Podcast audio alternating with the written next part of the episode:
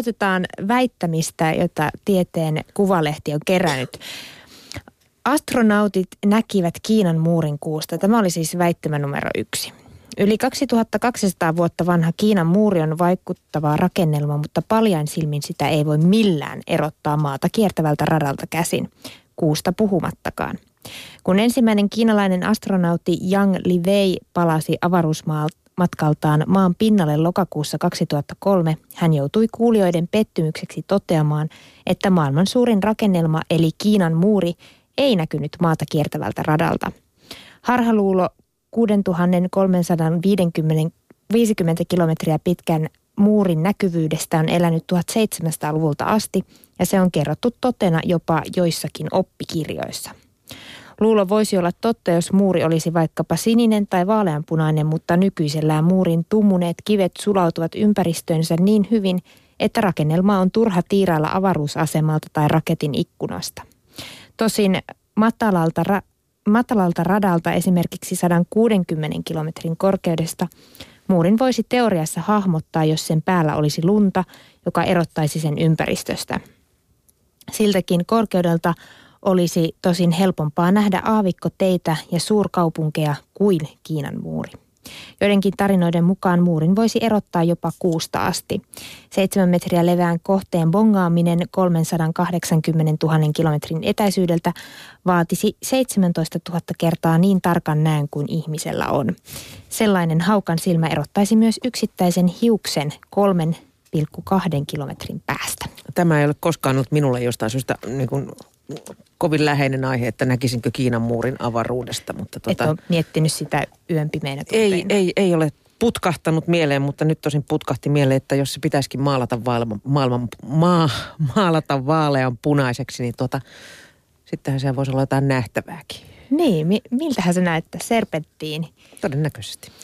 Otetaan nyt vielä, kun puhuit nukkumisesta, niin toinen väite, jossa sanotaan, että ihminen tarvitsee kahdeksan tuntia unta. Aikuisen ihmisen unen tarve vaihtelee, toisten pitää saada nukkua kahdeksan tuntia, toisille riittää neljä. Jotkut taas ovat levänneitä vasta kymmenen tunnin unien jälkeen. Unen tarve on hyvin yksilöllistä eikä ole tieteellistä näyttöä siitä, että juuri kahdeksan tuntia olisi aikuisille ihmisille oikea unen määrä. On jopa esitetty, että pitkäkestoinen nukkuminen on haitallista.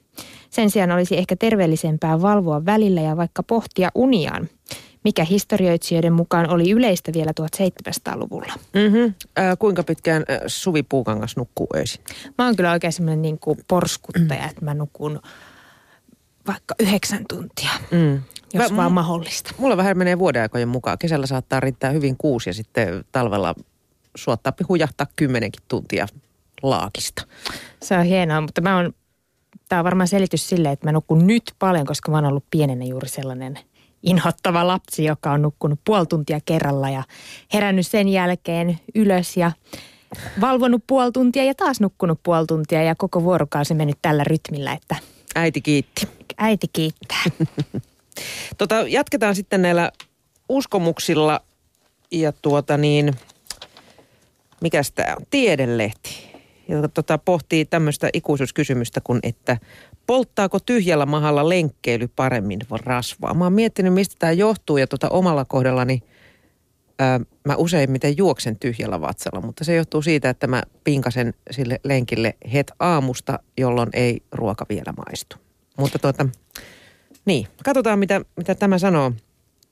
Ja tähän vastaajana on liikuntafysiologian tutkijatohtori Jyväskylän yliopiston liikuntabiologian laitokselta Juha Hulmi. Ja hän kertoo, että tyhjällä mahalla lenkkeily ei polta rasvaa niin paljon paremmin, että se käytännössä juuri auttaisi laihduttamista verrattuna lenkkeilyyn esimerkiksi aamupalan jälkeen. Liikkuessa elimistö ottaa energiansa lähinnä rasvoista ja hiilihydraateista sekä vähäisemmässä määrin proteiineista – paaston aikana lihasten ja maksan glykogeenit eli varastohiilihydraatit ovat vähissä. Silloin elimistö käyttää kehon rasvoja ja tavallista enemmän myös lihasten proteiineja. Siksi esimerkiksi ruokailua edeltävän aamulenkin aikana ja jonkin aikaa sen jälkeen rasvoja saattaa kulua energiaksi hieman tavallista runsaammin. Tutkimusten mukaan liikunnan aikaisella rasvojen käytöllä energiaksi on kuitenkin hyvin vähän vaikutusta siihen, kuinka paljon rasvoja kuluu energiaksi koko päivän aikana tai kuinka paljon liikunta vähentää kehon rasvavarastojen määrää ajan mittaan. Tärkeintä rasvojen lähdölle on liikunnan ja syömisen vaikutus pitkän ajan energiatasapainoon. Ravinnon ajoituksella on toki merkitystä, mutta vähemmän. Liikunta on hyödyllistä kehon koostumukselle, terveydelle ja suorituskyvylle, olipa maha tyhjänä tai ei. Mä oon nyt kyllä, toisaalta mä oon helpottunut, koska mä oon tämän uskomuksen uhri niin sanotusti ollut ja mä oon taas oikein aamusyöppä. Mun tekee mieli aina aamupalaa ja mä oon sen jättänyt syömättä koska mä oon ajatellut, että nyt lähtee enemmän kaloreita nyt kuin tyhjällä tummuu. Kyllä. Yes, ei. Mutta itse juoksen ihan sen takia, että ei, ei pysty syömään heti herättyä mitään. Mutta tarkastellaanpas nyt sitten tuolta liikuntamaailmasta vähän isompaa aihetta, koko ihmiskuntaa ja tarkastellaan sitä nyt numeroina. Aloitetaan koko maailman väkiluvusta, joka YK mukaan ylitti 7 miljardia – 31. lokakuuta 2011. Ja ihmisten määrä se, kun vaan jatkaa kasvuaan, joka sekunti maailmassa kuolee 1,8 ihmistä, kun taas joka sekunti syntyy 4,2 lasta. Näin tieteellisesti numeroina sanottuna. Okay. 68 vuotta on miesten keskimääräinen elinaika, kun naisilla se on taas 72 vuotta. Ja 50,5 prosenttia asuu kaupungeissa. Vertailuna siihen vuoden 1950 prosenttiosuus, joka oli 29, eli kaupungistumista on tapahtunut. Selkeästi. Selkeästi. Ja nyt kun mä katson vielä, Mia, sulla, sulla taitaa olla ruskeat. Onko sulla ruskeat silmät? Ei. Ei. Vihreät. No niin, tässä näkee mun näkö. Mutta tota, ruskeat hiukset sulla on.